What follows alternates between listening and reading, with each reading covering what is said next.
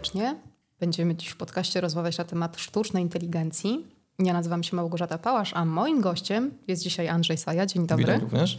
Andrzej Saja jest e, architektem komputerowym z wieloletnim doświadczeniem, e, również w dziedzinie oprogramowania komputerowego, rozwiązań chmurowych i sztucznej inteligencji właśnie. Tak. Obecnie współzałożyciel i dyrektor techniczny startupu DeepLy, zajmującej się sztuczną inteligencją i projektami z zakresu Deep Tech. Może na początek wyjaśnić, czym jest ten Deep Tech. Co to w ogóle jest, tak? Brzmi bardzo groźnie może tak e, jako nazwa, ale rozwiązanie jest e, w zasadzie to, co, co robimy w IT od dawna. Software plus hardware, tylko że rozwiązanie deep techowe wymagają również wiedzy akademickiej, a może przede wszystkim wiedzy akademickiej. Nie da się tego łatwo skopiować, nie da się tego łatwo podrobić, trzeba naprawdę głęboko pokopać, żeby to móc wykonać, prawda? Także tutaj na tym skupiamy się. Akurat w branży leśnej, w branży drzewnej, w naszych projektach mm, bardzo mocno sięgamy do takich rozwiązań typowo akademickich. Stąd właśnie ten deep tech. Okej. Okay. Mhm. No to w takim razie wróćmy sobie do meritum naszego dzisiejszego spotkania, czyli sztucznej inteligencji. E, mam wrażenie, że żyjemy w takiej erze, gdzie to przestaje być abstrakcją, tylko raczej taką naszą mhm. codziennością. Mam też wrażenie, obserwując media, że codziennie pojawia się mnóstwo artykułów na temat sztucznej inteligencji i tego, jak bardzo ona nam jest w stanie pomóc. Może to może trochę przytłaczać więc może, może wyjaśnijmy, tak. czym w ogóle jest ta sztuczna inteligencja. Sztuczna inteligencja, bardzo chwytliwy ostatni temat. Wszystkie firmy, wszystkie startupy, wszyscy wow, robimy sztuczną inteligencję. Tak naprawdę to jest bardzo prosta rzecz. To są tak samo algorytmy komputerowe jak każde inne. Przy czym e, skupiają się na tym, że my ich nie programujemy, my uczymy komputery, one same się uczą. Czyli zbliżamy mm, komputery, żeby działały bardziej jak ludzie. Bardziej na wiedzy, którą nabyły, stykając się potem z nowymi tematami, z którymi nie miały do czynienia wcześniej, potrafiły wyciągać wnioski, potrafiły podejmować decyzje, widząc coś pierwszy raz na oczy. Można to tak streścić troszeczkę jak dawanie zmysłów komputerom. Nie tylko programowanie, nie tylko wiedzy, ale takie zmysły, tak? poruszanie się w świecie rzeczywistym. Obserwując aktualnie media, można mieć wrażenie, że faktycznie jest to jakaś niesamowita nowość, ale to nie jest wcale aż tak nowe, prawda? Nie jest nowe i rozwijane już od, od wielu lat, w zasadzie od kilkudziesięciu lat. Ostatnie lata tylko przyspieszyły rozwój i możliwości technologiczne doszły do tego, że możemy to używać na co dzień nawet, nie wiem, w smartfonach, w drobnych urządzeniach, y, stykamy się z tym w samochodach. Po prostu technologia do, dogoniła możliwości naukowe. Mhm. Wcześniej też było możliwe, ale na olbrzymich komputerach, olbrzymich mocach obliczeniowych. Dzisiaj możemy na dużo mniejszych urządzonkach sobie to uruchamiać. A tak naprawdę to jest po prostu program komputerowy, żadna magia. To jakie są jej możliwości?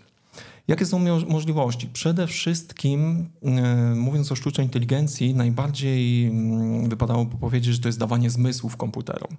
To, co do tej pory się działo w IT takimi, takim tradycyjnym podejściem, to jest programowanie algorytmu z góry. Wiemy, co ma działać po kolei, jakie operacje mają się wykonać, no i on sobie tam realizuje te operacje według tego algorytmu. Natomiast sztuczna inteligencja to jest bardziej jak zmysł. Dajemy komputerowi wzrok, słuch, dajemy mu intuicję, możliwość wyciągania wniosków, na tej podstawie przeuczenia się, douczenia się nowych rzeczy, podejmowania decyzji.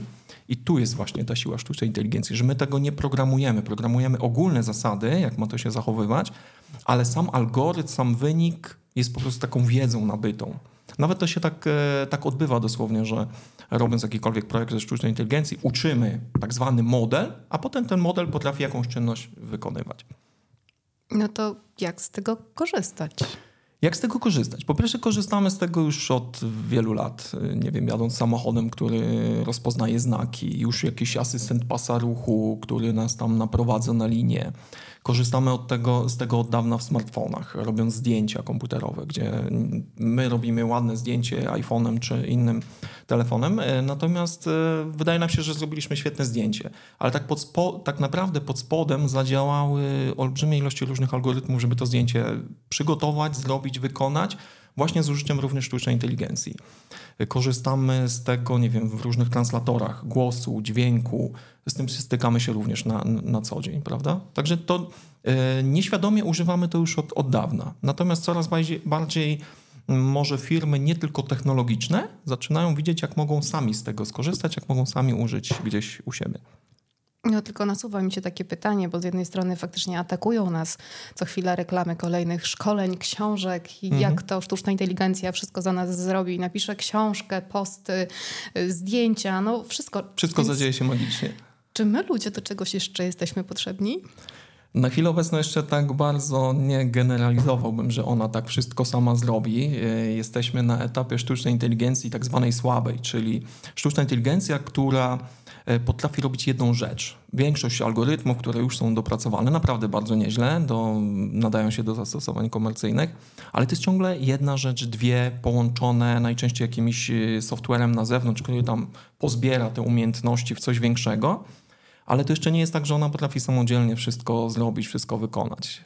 Wspomniałeś, że jesteśmy na etapie sztucznej inteligencji słabej. To są jakieś inne? Są jeszcze inne, tak. Jest, y, y, to tak się mówi słaba albo płytka, następna będzie głęboka, szeroka, różne określenia międzynarodowe na to są, ale generalnie słaba, czyli potrafiąca robić jedną rzecz, skupiająca się na, na jednej rzeczy. Nie wiem, mam sztuczną inteligencję, która potrafi rozróżniać znaki drogowe i ona tylko tyle robi tłumaczy jakiś język lub kilka języków i ona tylko tyle robi.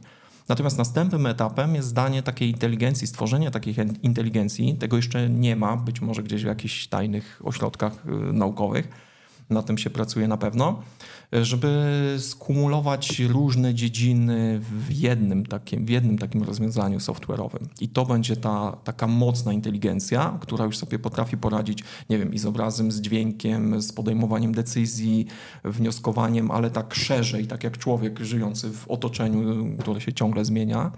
Natomiast jest jeszcze coś takiego, co się nazywa superinteligencja. I tam już wchodzi, wchodzą tak jakby nadludzkie umiejętności, emocje, jakieś tematy, które wykraczają poza, poza rozumienie pojedynczego człowieka. Ale to jeszcze jest daleko, daleko przed nami, także nie musimy się na razie tym zastanawiać. To, co, z czego możemy korzystać na co dzień, korzystamy, czyli ten pierwszy etap inteligencji, skoro jest i działa bardzo dobrze komercyjnie, czemu nie? Możemy z tego korzystać. E, nad tą kolejną superinteligencją pracuje się cały czas i w zasadzie chyba najbliżej tak to są, nie wiem, samochody autonomiczne, które zaczynają skupiać wiele dziedzin. Mamy rozpoznawanie obrazu, rozpoznawanie obiektów, znaków, yy, przepisów drogowych, nie wiem, lokalizacji, to wszystko zaczyna się łączyć. Tutaj, tak mówiąc najprościej dla, dla słuchaczy, najłatwiej wyobrazić sobie, jak ta inteligencja zaczyna in, yy, wiele wiele różnych interakcji ze światem zewnętrznym łączyć sobie. Tak jak kierowca, który musi mieć e, oczy dookoła głowy, uszy, jeszcze widzieć i jeszcze sterować samochodem, podejmować mnóstwo decyzji. Wspomniałeś o tych różnych sztucznych inteligencjach, to znaczy, że jesteśmy w stanie ją w jakikolwiek sposób edukować, uczyć? No na tym to się opiera, że do tej pory tradycyjne algorytmy po prostu był jakiś wzór matematyczny, nie wiem, jakiś ciąg operacji wykonywanych po kolei, które prowadziły nas do jakiegoś wyniku. Natomiast sztuczna inteligencja właśnie bazuje na tym, żeby się nauczyć. Jej wiedza bierze się stąd, że ona się sama uczy, czyli na przykład musimy przygotować jej po pierwsze dobry zbiór danych y, do uczenia i wtedy na przykład, nie wiem, chcemy rozróżnić kota od psa. Dać komputerowi oczy, żeby on widząc obrazy wiedział, to jest kot, to jest pies. pies. Mamy dwa różne obiekty. Musimy przygotować zestaw e, zdjęć kotów, zestaw zdjęć psów. Są tak zwane procedury odpowiednie do tego, które, które mm, e, nauczą tą sztuczną inteligencję, jak to trzeba wgrać te zdjęcia, gdzie trzeba je wgrać, jak to ustawić, żeby ona zaczęła się uczyć, rozluźniać. My jej musimy powiedzieć, to jest grupa zdjęć, to są koty, to są psy, ty się naucz rozluźniać, znajdź sobie jakieś cechy. I tu się zaczyna dziać magia. My jej nie mówimy, jak ona ma to zrobić. Ona się właśnie sama uczy rozpoznawać, odróżniać tego przysłowiowego kota od psa. I tu się, tu się dzieje cała magia. Tak naprawdę pod spodem to jest ciągle matematyka, statystyka, nic tam specjalnego, tak można powiedzieć, ciągle jakieś obliczenia, wagi, algorytmy, bardziej w lewo, bardziej w prawo, podejmowanie mnóstwa decyzji po drodze. Ale koniec końców, y, nie mówiąc jej, jak się te zwierzęta odróżnią od siebie, ona zaczyna rozróżniać. Ok, pokazujemy im za chwilę nowe zdjęcia, które ona do tej pory nie widziała, czy to jest pies, czy kot, i ona zaczyna prawidłowo w większości segregować. Tutaj celowo użyłem słowa prawidłowo w większości, ponieważ nie zawsze to tak świetnie działa. Cała sztuczna inteligencja w zasadzie działa na prawdopodobieństwie. To jest zawsze jakiś wynik na 80% kot, a na 70 pies, a na 60 i tutaj zaczynamy balansować, gdzie jest ta granica. Im lepiej wytrenujemy, damy więcej zdjęć w różnym kontekście. Super, ona się nam nauczy rozróżniać. Natomiast e, dąży się do tego, żeby tych materiałów było jak najmniej, a żeby ona już prawidłowo potrafiła to rozluźnić, bo wtedy wiadomo taniej, szybciej, nie potrzebujemy dużo materiałów. Natomiast sam proces uczenia jest ciekawy. Był taki eksperyment właśnie z odróżnianiem e, psów husky od wilków. Mhm. Były zdjęcia psów husky, wilków rzucone do modelu, żeby się to nauczyło do, do trenowania tej sztucznej inteligencji. Świetnie się wytrenowała świetnie się nauczyła i potem e, wielki klops, pokazując jej zdjęcia rzeczywistych zwierząt, okazało się, że to coś nie do końca działa. Nie zadziałało dlatego, że ona nie nauczyła się rozróżniać zwierząt, nauczyła się odróżniać, że psy husky zawsze były na śniegu, a wilki nie.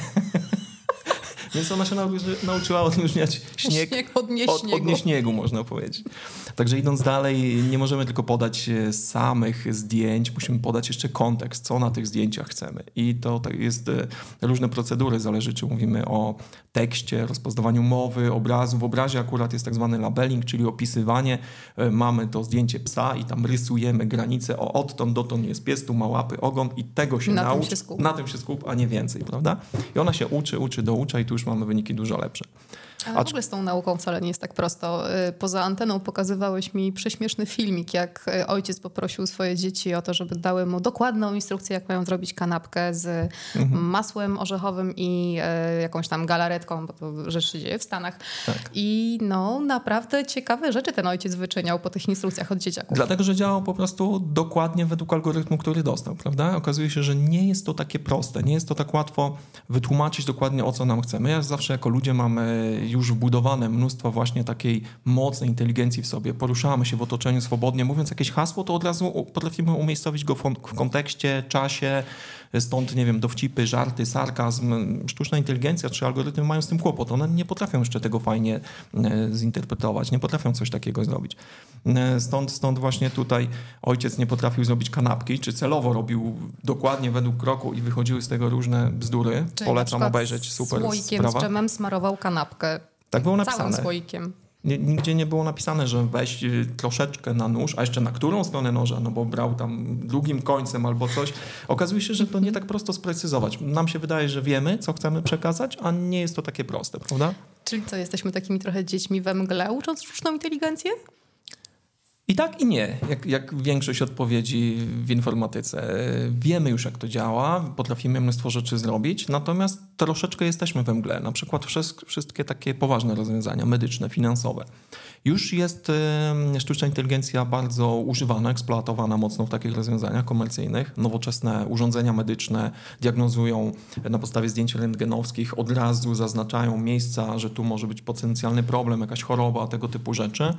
E, aparaty wnioskujące finansowe przydzielają nam kredyty, oceniają naszą zdolność kredytową, mówią, czy, czy możemy dostać kredyt, czy nie. Natomiast zawsze na końcu jednak jest jeszcze człowiek i zwłaszcza w tych takich ważnych dla życia, dla zdrowia, dla finansów człowieka dziedzinach, zawsze na końcu człowiek musi to obejrzeć i podjąć tą końcową decyzję. Czyli jednak jeszcze jesteśmy do czegoś potrzebni. I jesteśmy potrzebni do tego, żeby ją nauczyć, do tego, żeby sprawdzić, czy się dobrze nauczyła, troszeczkę jak z dziećmi, ale podejrzewam, że tak jak z dziećmi kiedyś nas to przerośnie dzieci też nas przerastają i raptem się okazuje, że syn jest mądrzejszy i pewnie i my tak dojdziemy do takiego etapu, że gdzieś ta sztuczna inteligencja zacznie nas wyprzedzać. Na pewno w dziedzinach specjalistycznych, na pewno w jakichś takich wąskich, pojedynczych. Natomiast najtrudniej będzie zrealizować jej różne takie empatyczne rzeczy, które jednak w człowieku siedzą w tej części duszy tak zwanej i to chyba jeszcze długo, długo jest gdzieś tam obok. No i może dzięki Bogu, póki co. To może przejdźmy do konkretu w takim razie. Jak mhm. zastosować tą sztuczną inteligencję w biznesie? Jak zastosować w biznesie? Możemy zastosować w zasadzie na trzy sposoby. Albo we własnej firmie do ulepszenia własnych procesów, do rozwoju swojego własnego, do ulepszania typu własnych, własnych procesów technologicznych, y, analizy tego, co się dzieje w biurze obiegu dokumentów itd., tak czyli wewnątrz firmy. Możemy zastosować na styku firma-klient. Mhm. Różnego rodzaju chatboty, wsparcie techniczne, jakieś komunikatory i możemy zastosować we własnych produktach już u klienta, czyli wbudować we własne rozwiązania, czy w jakieś aplikacje webowe, czy w aplikacje mobilne, czy w urządzenia już stricte wbudowane, tak zwany Internet of Things, Internet Rzeczy, gdzie ta sztuczna inteligencja, te algorytmy zostają wbudowane i sprzedane w produkcie końcowym.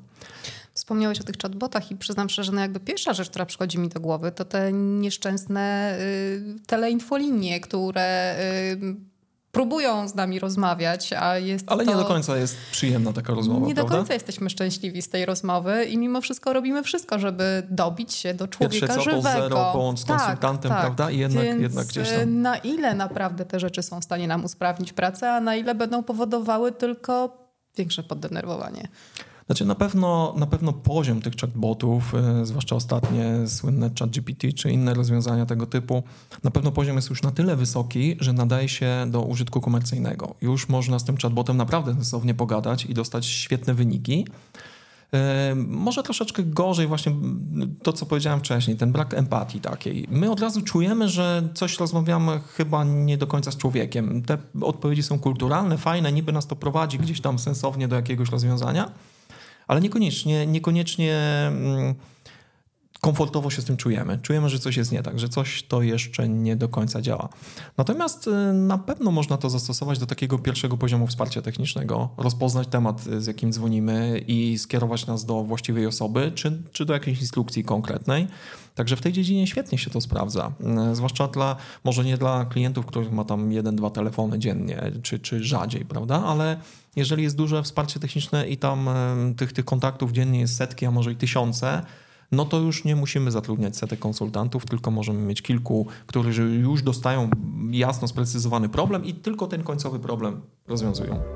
Dziękujemy za wysłuchanie. Na dalszą część rozmowy zapraszamy do kolejnego odcinka.